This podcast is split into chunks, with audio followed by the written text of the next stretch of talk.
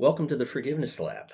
For us, forgiveness is the power of God at work in our lives, a power that removes obstacles that have limited love and well being, that lifts burdens that have crushed our spirits and distorted our full humanity. Forgiveness tends carefully to wounds of the soul, releases us from constraints that have stifled reconciliation and the practice of humanity liberated us to see and experience ourselves and those around us in different ways, to see and experience them and us through the eyes and heart of God. Forgiveness is also a way of being. It's a way of being with others, with the world, and with ourselves. And so forgiveness is a, a power for healing and um, something that uh, we explore in depth here in the Forgiveness Lab. So I welcome everyone who's listening. I'm Scott Hutchinson, your host. Jamie is our producer and engineer, and today I want to welcome our guest, Carl Yusavitz. Carl is the Director of Pastoral Services at Penn Foundation Behavioral Health Services in Sellersville, Pennsylvania. An incredibly important resource in our larger community in so many ways. Uh, Carl's been there for a couple of decades. Mm-hmm. The impact of his work and his presence is great. Carl's also a, a CPE supervisor uh, and leads clinical pastoral education groups on a on a yearly basis. I've known Carl a long time. Carl is uh, a very interesting person, deeply compassionate, who has had a fascinating life. so, well, any way that we get a chance to explore the stories of that would be great too. Carl, I welcome you. Thank you. It's great to be here. The kind of work that we do at Penn Foundation is very different than hospital ministry because we're dealing with illnesses of the brain and debilitating addictions that sometimes people move toward to self medicate uh, the illnesses of the brain. So it's great to be here. Thank you, Scott. Mm, well, you're welcome. You just started. Tell us about Penn Foundation. Tell us a little bit more about that place and about your work. Well, during the two world wars, Mennonite, Quaker, Church of the Brethren, uh, young men were drafted into uh, service, and because of their faith com- commitment, they couldn't serve uh, in a military capacity, so they did what they call alternative service. Mm-hmm. And uh, so these men w- were mostly farm boys, and they went to uh, mental hospitals. and this was before the great miracle drugs of Haldol and Thorazine 1950s, the antipsychotics. And so what they saw in the mental hospitals was really horrifying to them. So they decided to found uh, mental hospitals across the United States, and we're one of those mental hospitals. We're almost uh, almost 60 years old, trying to do trying to care for, for people with illnesses of the brain uh, differently in the name of Christ. So uh, they brought a faith perspective uh, to the founding of Penn Foundation. Penn Foundation originally, it was a lot of pressure back in the early 50s, middle 50s to become a mental hospital. And the founders of Penn Foundation from Grandview Hospital and uh, the, the, Mennonite community, uh, businessmen and, and, physicians, they didn't want to start a, ho- a, mental hospital. They wanted to treat people in the community, what we call community uh, mental health uh, services today. Something we take for granted. But back in the 50s, everybody was sent to large mental hospitals and they were treated there. And so we, started uh, something new. And then the Kennedy and Johnson administrations, where they, back in the 60s, they found out about us. They invited us to Washington and we were part of the conversation of starting uh, community-based mental hospitals across the United States. So we're sort of, we think of ourselves as sort of pioneers in that field, and we're still doing community-based. We have over 400 employees right now. When I first started working there, we were we didn't have that number at all. Uh, so I think the stigma around mental illness is lessening, and people are, are more willing to uh, seek us out and uh, go past their primary care physician and look for specialized services for their children and for their elderly parents and for themselves. We're very busy. I'm sure. Well, and you're very much an integral part of the larger community. We are. We've tried very hard to be uh, known by the community and to know the community one of the first things I did uh, when I first started working at Penn Foundation was to uh, visit the community churches and get to know the clergy, not just as a referral source for people in the congregation who are struggling with, with these kind of illnesses, but but but to, but to say we know we're partners in the wellness of this community. Well, and you know, many people have been served at Penn Foundation also, who are folks who uh, you know have needs in terms of their relationships, mm-hmm. in terms of brokenness and healing.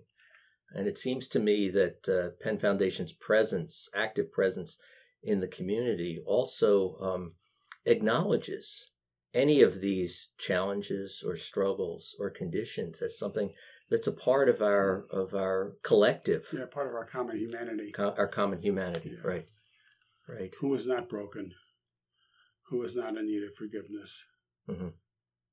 I know for myself i'm 74 and uh, as i got older i started experiencing physical losses and so i had to begin to forgive my body for not doing what it used uh-huh. to do i was a marathoner and a runner for for many years and then my ankles gave out and my knees gave out and I I was very dis- discouraged for, for a while until I discovered a bicycle mm-hmm. again mm-hmm. and was able to move from running to, to cycling. But during those two or three years, I, I, I was not a very happy camper, mm-hmm. uh, experiencing those losses and trying to forgive my body mm-hmm. for uh, not doing what it used to do when, when I was in my 20s and 30s. Mm-hmm. That's um, actually fascinating. I mean, it's what you're describing is something that's very common to people's mm-hmm. experience. But I love your language about forgiving your body. Oh, How does one do that? well, in the 12 step program, we have a prayer which is very popular called the Serenity Prayer to accept the things that we cannot change. And uh, aging, I mean, we have Botox and all kinds of things you see advertised on TV, anti aging creams and things like that, to pretend that we're not aging, or at least to have a persona that belies the fact that our body is aging. So I, I, think part of getting older is is not just tolerating our losses, but accepting our losses, accepting the things that we cannot change. Mm-hmm. And mm-hmm. for myself, changing the things we can change, mm-hmm. like going from running to cycling. Mm-hmm. That was not, I, I, I, never thought about that. And, and it took me about two years to figure it out that I could do some of the same things on the trails uh, we live in Philadelphia, the Wissahickon and Forbidden Drive that I was doing when I was running, uh, but it was on a bicycle mm-hmm. instead. So, not to be glib about it, but um, sometimes our losses uh, open up opportunities. Well, and and even stimulate imagination. For sure. Yeah, in terms for of sure. I, our capabilities. The Dalai Lama says that if you're not grieving something in your life, you're not living, because I think whether we like to admit it or not, we're always grieving something that's falling away or we're letting go or we're trying to hold on to and it's being taken away from us. Mm. And a lot of that work is essentially forgiveness work. Mm-hmm. Mm-hmm. Wow. And my faith background is Christian, and Jesus was a rabbi and understood rabbinical teaching, but there were two things that he said that made him different. One was forgive your enemies. No one had taught that before. Mm-hmm. It was mm-hmm. always tit for tat somebody hits you, hit it, you can hit them back, and turn the other cheek. The, the, the, that was unique teaching, and it got him in a lot of trouble with the religious authorities of the day. Yeah, and it's still it's troublesome territory. It's still troublesome because I revenge is always available. Uh-huh. The retaliatory impulse to hurt somebody who's hurt you and sometimes, if we if, if we choose not to hurt the other person, we internalize that retaliatory impulse. And where I work, you know, we call that depression, mm-hmm. where we, we retaliate against ourselves mm. because we can't get back at the person who hurt us. Yeah, yeah. So there's a a limitation or perceived limitation, experience limitation in terms of what we can do. Exactly. In circumstances where we're hurt, we're frustrated, we're yeah, because we forget that we're we're the, we're part of God's creation. Mm-hmm. We're not the creator. Mm-hmm. So being created means that we have limitations. Creation has limitations. Mm-hmm. I mean, the birth and death cycle of, of creation, of nature, is is always available to us mm-hmm. To remind us that we're part of God's creation. That's one of those things we can't control. And yet, in the midst of those limitations, are all these incredible experiences mm-hmm. and discoveries. We can find freedom within our limitations. Mm-hmm. Uh, I found freedom from going from cyc- running to cycling. I, f- I found a different kind of freedom on a bike uh, that I didn't, I wouldn't have had if I was just walking. Mhm. But you're absolutely right. I, I think that's part of the genius of our humanity is that when we admit our limitations and try to work within our limitations, we can experience a freedom Mhm. than pushing against the boundaries, always pushing against the limitations, Mhm. but accepting them, accepting the things we can't change. Mhm. Mhm. When when you did some work in our congregation, which now was five or six years ago, Right. I remember when you we, you were teaching us and leading us in a workshop on living with illness, Mhm. um, and you had us delve into biblical text and into Psalms Mhm. that helped us to discover speech Right. or to give us voice. Mhm. I began with a quote from Susan Ta- Sontag, who died of cancer and who was one of my favorite authors. She wrote this Everyone who is born is born holding dual citizenship citizenship in the kingdom of the well and citizenship in the kingdom of the sick. Although we prefer to use only the good passport, sooner or later each of us is obliged, at least for a spell, to identify ourselves as citizens of the other place, the kingdom of illness. Mm. And, uh, and I used two psalms. One was Psalm 126, uh, a psalm that comes from the first passport, the passport that we hold when we're well.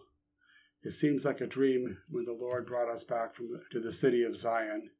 We celebrated with laughter and joyful songs. In foreign nations, it was said the Lord has worked miracles for his people. And so we celebrated because the Lord has indeed worked miracles for us. That, that's clearly the passport of people who are well Mhm. and don't have too many cares. But there's another psalm, Psalm 86, that reflects the second passport. Please listen, O Lord, and answer my prayer. I am poor and helpless. Protect me and save me, because you are my God. I am your faithful servant, and I trust you. So be kind to me. I pray to you all day.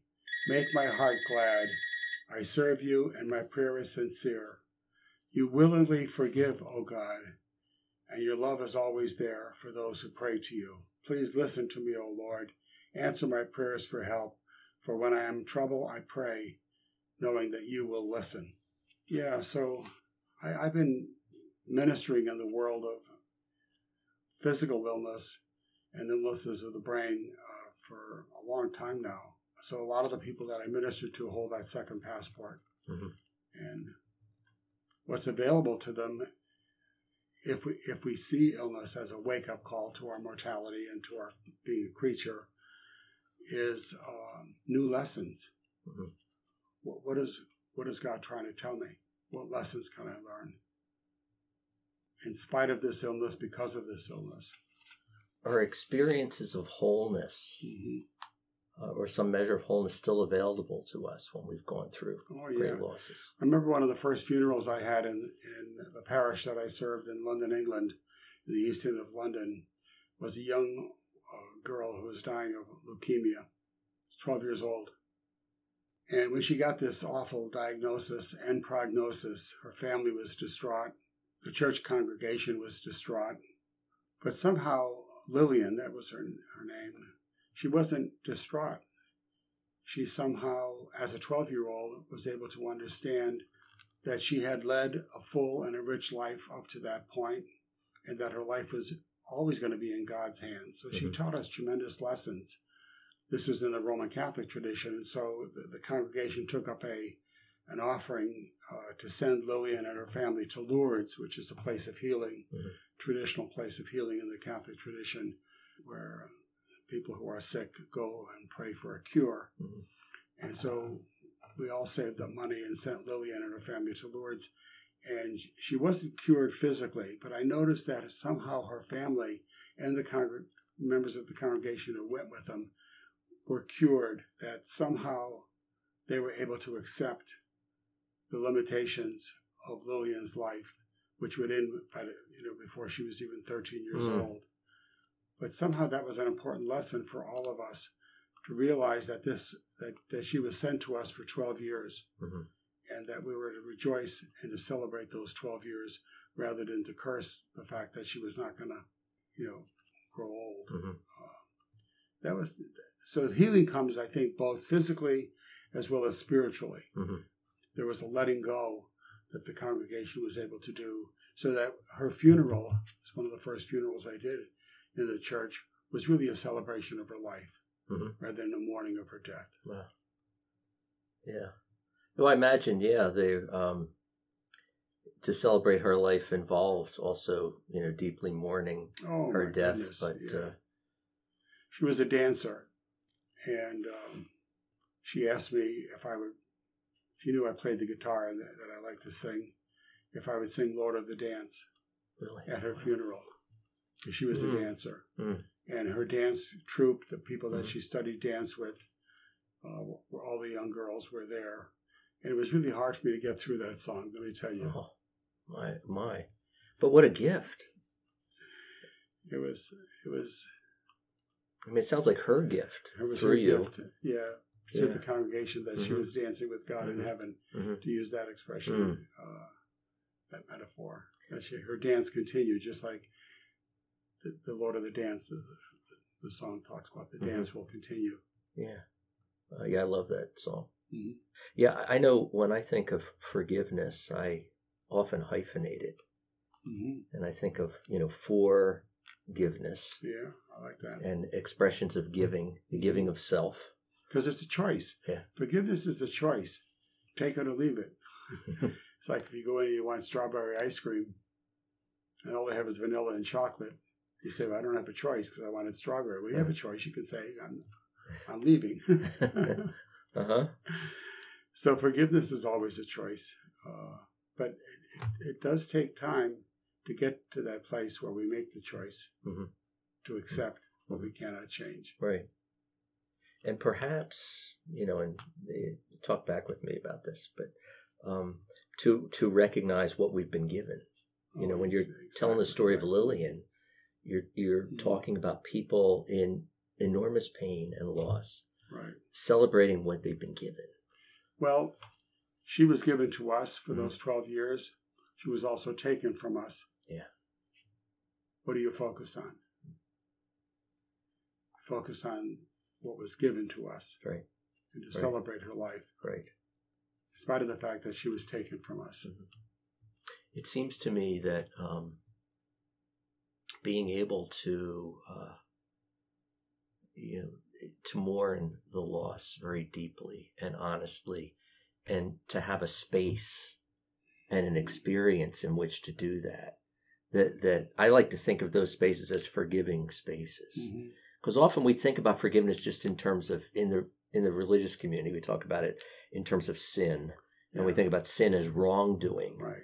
um, but this we're talking about forgiveness uh, the giving and receiving of something at, at at a deeper level than right and wrong. Yeah, I think a lot of people think of forgiveness as mea culpa, mea culpa, mea maxima culpa, you know, through my fault, through my fault, through my most grievous fault.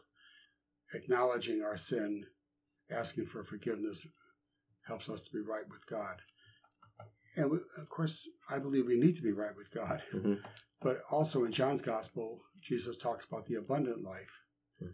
So there's more to it than just a mechanical kind of, I'm sorry, please forgive me, Mhm.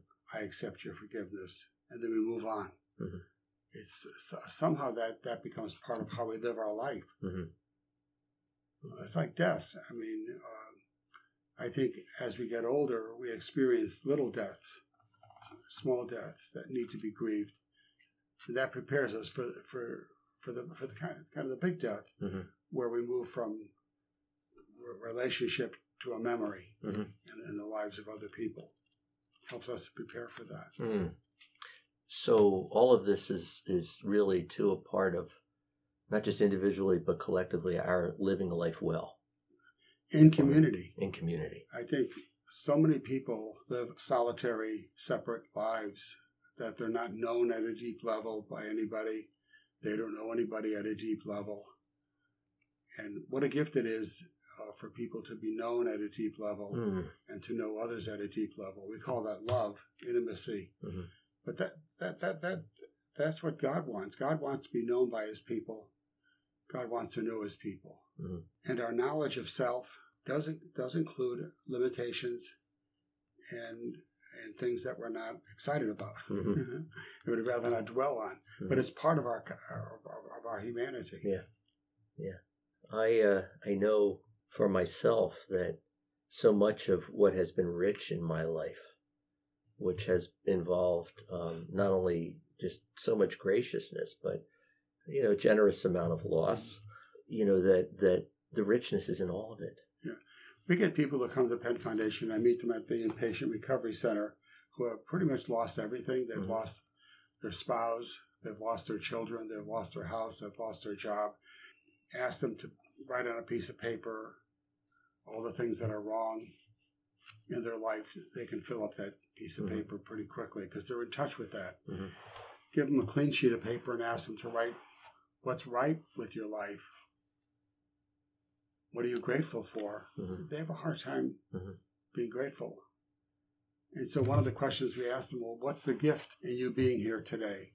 Sometimes it's hard for them to even name that gift, but but the fact that they're still alive, the fact that they're not on the streets, they're not homeless, they're not shooting up, that they're in recovery, maybe court mandated but still in recovery, Mhm. that they're safe, that there are people who are smart about this kind of stuff will be available to them. They're not alone in some kind of a cell, but they're with other people who are doing similar work. All of that is a gift. Mhm.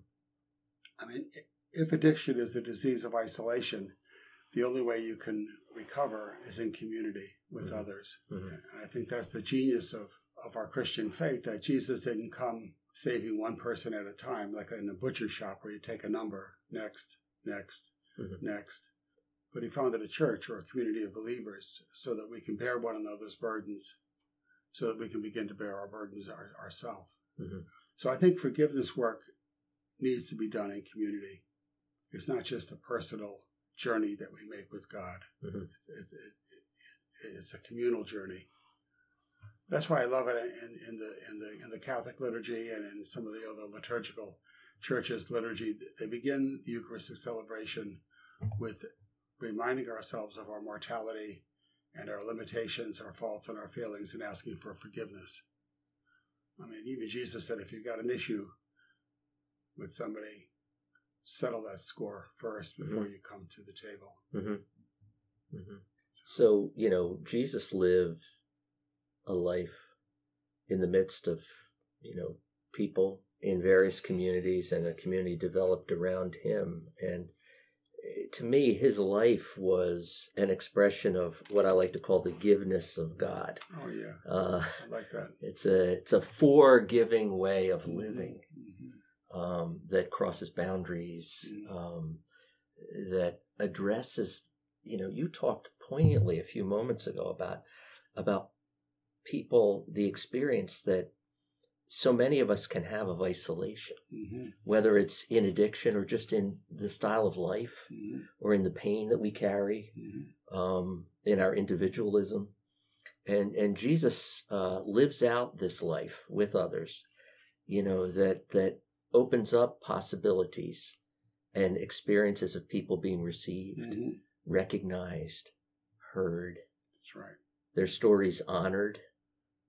Well, illness, we have a choice when, when we're ill. I mean, illness is, is a wake up call to our mortality. So it's questions of meaning and purpose. What does this mean? Now, what's my purpose? Especially if we move, if we're not going to be restored to health, but we have to manage a chronic illness. I mean, that shift from being cured and being healed to now managing it like diabetes or cancer, those kind of illnesses. We can suffer alone. I mean, I think some animals, when they're wounded, go off and suffer alone. Other animals, when they're wounded, they come back to us and they let us know that they're hurting. My brother in law, when he had cancer and had to have his leg removed because of the cancer at Hahnemann University Hospital, decided not to stay in his room by himself. He knew he, knew he was on a cancer floor. Hmm. So he got his crutches and he, he just popped into the rooms of all these people. "Hi, Hello, I'm so and so. What are you in for? Kind of thing mhm, he he refused to suffer alone. He refused to do his forgiveness work alone. Mhm. And the stories that he heard from other people inspired him. And I think other people who heard his story, he was a medic Mhm. during the Vietnam War and suffered from Agent Orange poisoning that eventually took him, uh, were inspired by his story. So I, I, I think it's always a choice: do we Mhm. suffer alone or do we suffer with others? hmm So he was actually right there in the hospital, Mhm.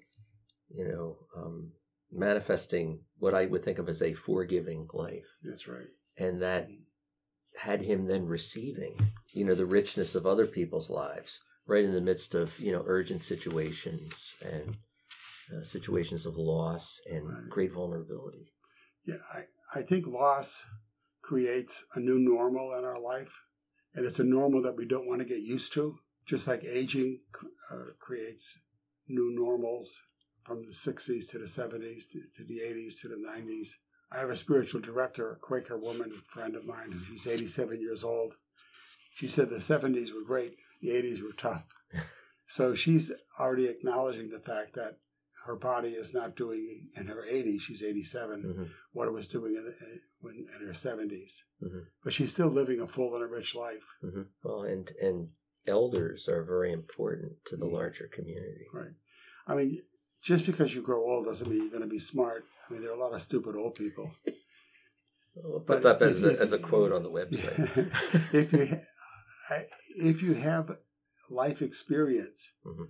and you have the capacity to reflect on that experience, not just in a cave someplace, Mhm. but with other people, Mhm.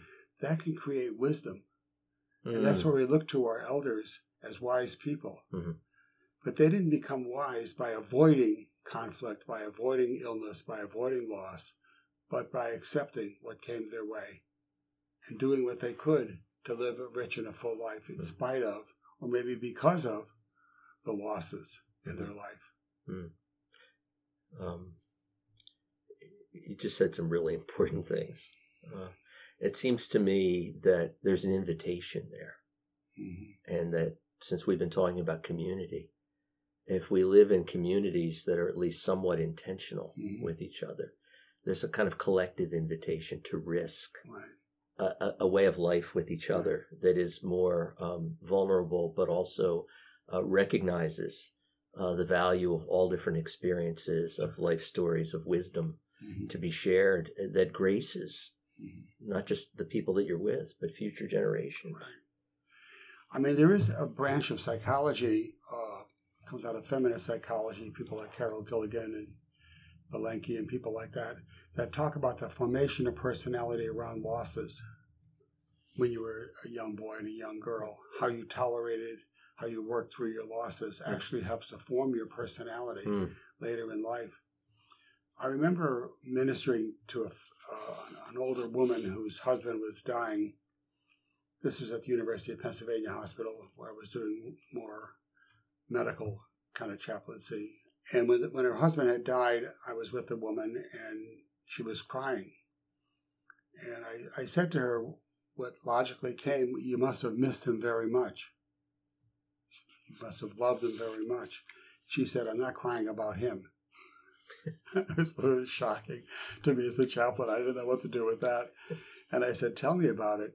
And she told me about a stillbirth that she had almost 70 years before, where when the baby was born dead, her husband said, We're not going to name this baby. We're not going to ever acknowledge this baby. We're never going to talk about this baby. Mhm. This baby is with is with God, and so for seventy years she kept this inside, and here she was, seventy years later, beginning to weep about that. Mhm. That she was crying for. She says, "My son would have been, you know, here at my side." She was an elderly woman. So there So, was so, so there was finally a release of something of, uh, of, of, of a loss that she experienced so many years ago, but was forbidden in her marriage uh, to ever ever refer to it and ever talk about it. Mhm. She just kept that inside, and eventually, when she was free to do that, now that her husband was was dead, she was able to to, to remember this child, she said I had a name for him, but I never told my husband Mm. for the stillborn. So that, that that's what happens sometimes is is is the is the loss goes somewhere Mhm. and resides somewhere in our body. Like in trauma work, we always say the body keeps score. Mhm. Uh, it's there, and I think in, in a faith community, like a church or a community of believers that get together, we try to create a, a safe place for people to do that work. Mhm. I mean, Jesus was pre- trying to prepare his disciples for for their big loss that he was going to be leaving them Right. and go, you know, going to die. And they didn't want to hear it. Right. Yeah, he, you know, actually tried to tell them, I mean, the narrative several times and talk, you know, rather poignantly about his own death. Right. And they began arguing over, you know, who was the greatest among Right. them. They they missed it. Yeah. They missed what he was trying to do, which was to prepare them for moving from a relationship to a memory. When he broke the bread and, and shared the cup, he said, "Remember me as food for your journey." Mhm. They wanted him, not food for the journey. Right. Even though in one of the great post-resurrection narratives in John's Gospel, uh, on the road to Emmaus, uh, Jesus joined them, but they didn't recognize him. Right. It's kind of an odd story. You wonder how that happened, but their hearts burned as they were telling the story Mhm. of Jesus. They were remembering him doing what he asked them to do. Was to re- their hearts burned, Mhm. and then when he broke bread, they recognized him in the breaking of the bread, and Mm. he disappeared. And he, and he tells them in that, yeah, he just, he tells them, and this is a very imaginative way of stimulating us, but he, he opens up the scriptures and talks to them Mhm. about, uh, about the story Right. that we're all a part of. Right. but interprets it in with, it, with him, himself with Yeah, in a very personal way. in a very personal way. And once they have that, hmm he's gone again That's physically. because now they see themselves as part of God's story, Mhm. Not just a story that they make up as they're getting older and trying to figure out meaning and purpose themselves, but in light of God's salvation story, Mhm. uh, sort of like a gestalt, you know, so they begin to understand themselves in light of a bigger story, uh, Mhm. which Jesus was trying to prepare them for. And that would we'll use the term terminology of Gestalt. That larger story and the experience of Mhm. that in a primary way um, might enable then in in in a new way the kind of sharing that you talked about, you know, with the woman Mhm. who um, who had, you know, uh, her child and the grief about Mhm. her child in her, And could never ex- and could never ex- Express express, it. it. Didn't have permission to express it, No. but it needed, and that child needed expression. Her Mhm. love for the child needs. her pain needed expression. right. Um, so our, um, how do we as pastors become? Uh, I mean, you're you're a supervisor in clinical pastoral education. I've had wonderful experiences just with you and your groups. How do we as pastors become more and more sensitized and um, equipped? Well, I think one of the principles, uh, educational principles of clinical pastoral education is to get in touch with your own stuff first before you start messing with somebody else's stuff. Mhm. That means we have to set aside a time to pray. We have to set aside a, a time to be with, with with with other people whom we feel safe with. So the work that we do dealing with, maybe that's not the right word, dealing with, but tolerating, working through, navigating our own losses will then position us to create a safe place for other people to do the same kind of work. Hmm. But I know that that's hard work. I mean, Hmm. um, when I was a teenager, I had an industrial accident in a factory. And I cut off three fingers on my right hand.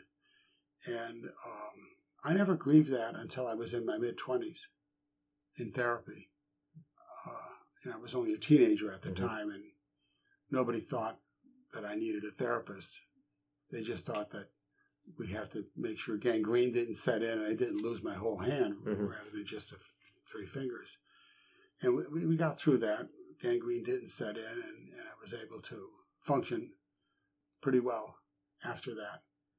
But it was in therapy dealing with something totally different that that loss emerged, Mhm. a huge loss in my life at the time. And I was able to weep for the first time. It took about five years, 6 Mhm. years. But it was only in a safe place with another person Right.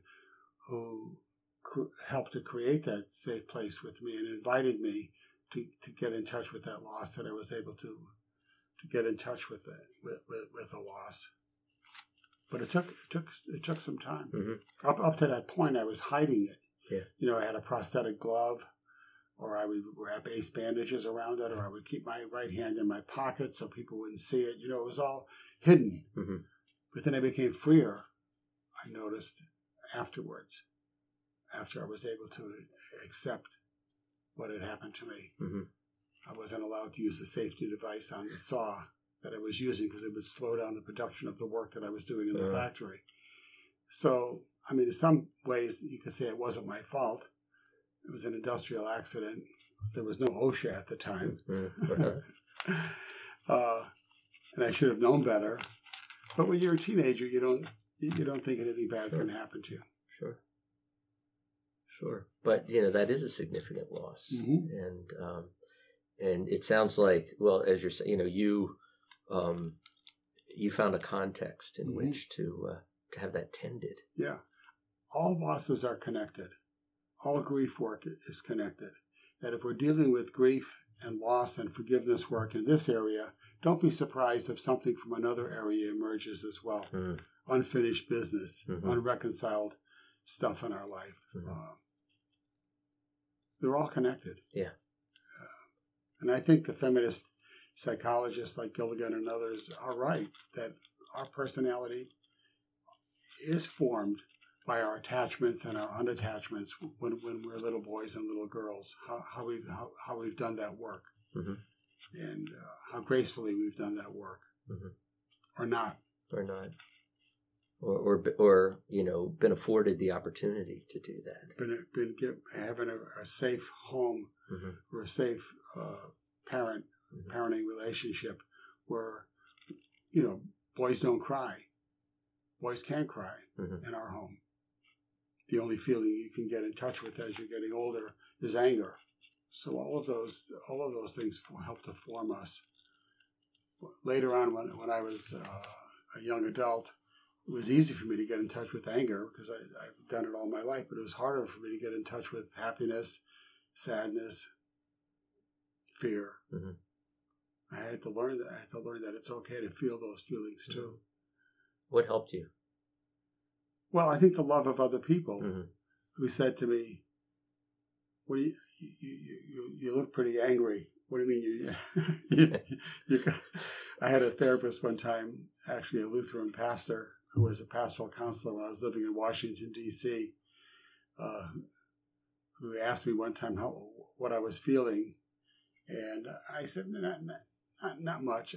But he says, "You know, everything about your body language tells me you're really angry." This morning, what are you angry about? I'm not angry. You know, what are you talking about?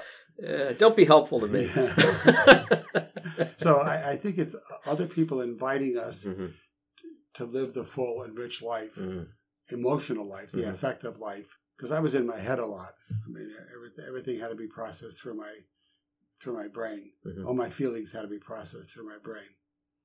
And I, I learned that my heart, my affective side, was just as real and just as much a creation of God as my brain, Mhm. Mhm. which is where I was dwelling, you know, for many years. Yeah. So others helped with that by Mhm. They did, recognizing, yeah. by naming some of it, uh, but you know, in, in a compassionate way Mhm. that invited exploration. Amen. Yeah. I was reading something the other day about, you know, I'm interested in, you know, forgiveness and end of life Okay. Uh, Yeah. because it seems to me that there can often be a lot of forgiveness work. Mhm. You used the terminology of unfinished business a couple minutes ago. As as we come to the end end of our lives, Mhm. uh, and what I was reading about talked about emotional legacy, Oh, wow. Yeah, which I found to be Mhm. powerful terminology. Um, in terms of um, pastoral work hmm uh, with folks who are dying, where do you see you know forgiveness? Well, the hospice people tell us that there's five things that people need to say before they die. Um, Ira Byock, hospice physician, writes about this pretty eloquently.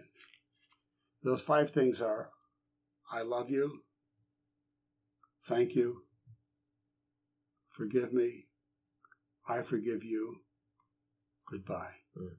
And I was thinking about the work I did with my father, who is a veteran, Purple Heart, Bronze Star, saw a lot of action during the Second World War. I was able to say three of those things to my father. and He was able to say three of those things back to me. So we don't all say always those five things, but it's interesting. Of the five, two of them are about forgiveness. Mhm. Forgive me. I forgive you. Mhm.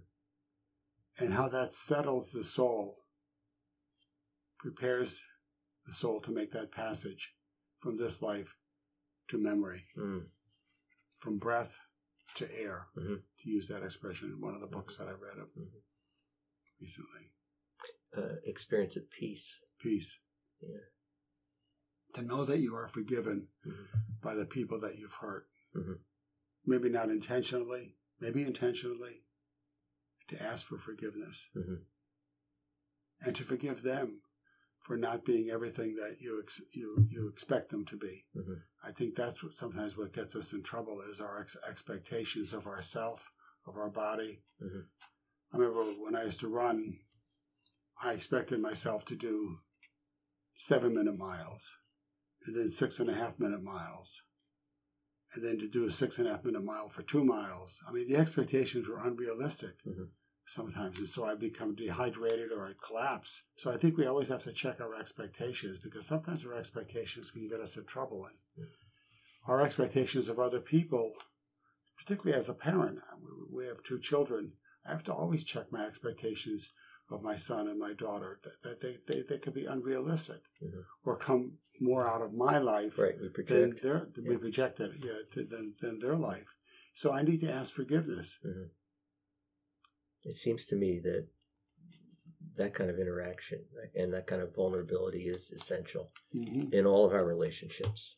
You know, as a parent, I mean, we, you know, I, speaking as a parent, I mean, I, you know, have all sorts of worry uh, or concern That's right. continually, well, we even to with protect our with with adult children, Yeah. and uh, uh, but even when we have loved them well, you know, we've done things that have been damaging, Oh, yeah. or or you know, taught them things that, in retrospect, Right. we wish they didn't learn from I know. us. As, as my as both of our kids were growing up, I would always see the, the things that I love about myself and the things that I don't like about myself in the kids. Where they get that from? Well, guess what? yeah, I, I modeled that. I sort of thought about uh, in in um, humorously, but also Mhm. uh, seriously, and in a really grateful way. But I, I I've always seen our children as God's judgment upon us, No. Oh, oh yeah. in a really beautiful mm. way. Do you know Well, what I mean? In, in this incredible Yeah, graciousness. they hold up mirrors. Yeah, but they really do hold up mirrors Yeah, for look at, look at yourself. Jack. Right, right. I remember when I came home from work one day, I didn't have a very good day at work in ministry because you can not have good days in ministry too. Amen. And my daughter, I think she was maybe nine or 10 at the time, she said to my wife, Why is dad so angry? And she, she picked it up. hmm Uh, and when my wife shared that with me, I said, I don't want that to be a memory of Karis, our daughter, right. that dad was an angry person. Mhm. I mean, there are things we need to righteously be angry about. Sure. Bruce Springsteen sings about them all the time, and Yeah. Dylan sang about them in the 60s and 70s. But not to let that anger be, so pervasive that it's the only emotion that we project. Right. So that people usually will stay away from an angry person, Mhm. not join them. Right. Right. And, you know, Karis was expressing love for you. Oh, yeah. She Uh, felt safe enough to, to ask yeah, her mom, right. Why is dad so angry? Yeah. Yeah. I, my, my wife's response was, Go ask him, which is what she did. Uh-huh. Why are you so angry, dad? Mhm. It was, um, Mhm. I talked about my day and about not getting all the work that I needed to get done and leaving work feeling kind of a failure that I didn't get everything done that I needed to get done, forgetting all the stuff that I did get done. Mhm. But focusing on the work that I didn't get done. Mhm. And that's where the anger came from because Right. I had unrealistic ex- expectations of what my day was going to be like. So I couldn't forgive myself for being human. hmm Well, that is tough, uh, forgiving self, Mm-hmm. uh, but others help us.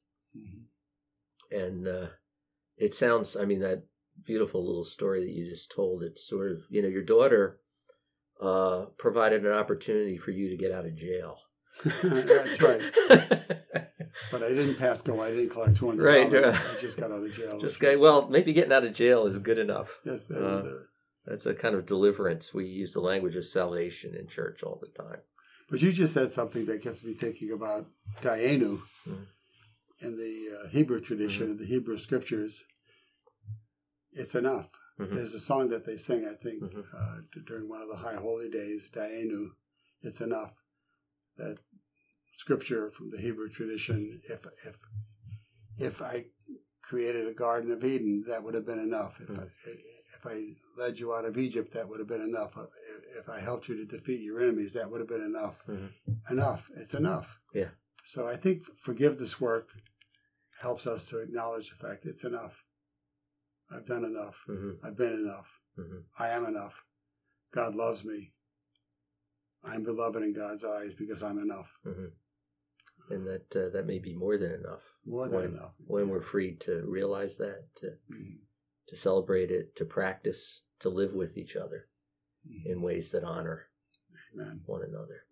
Carl, this has been a rich time. Well, Uh, I appreciate you having me come in and Yeah. share some of my own story personally and professionally mhm. with your listeners.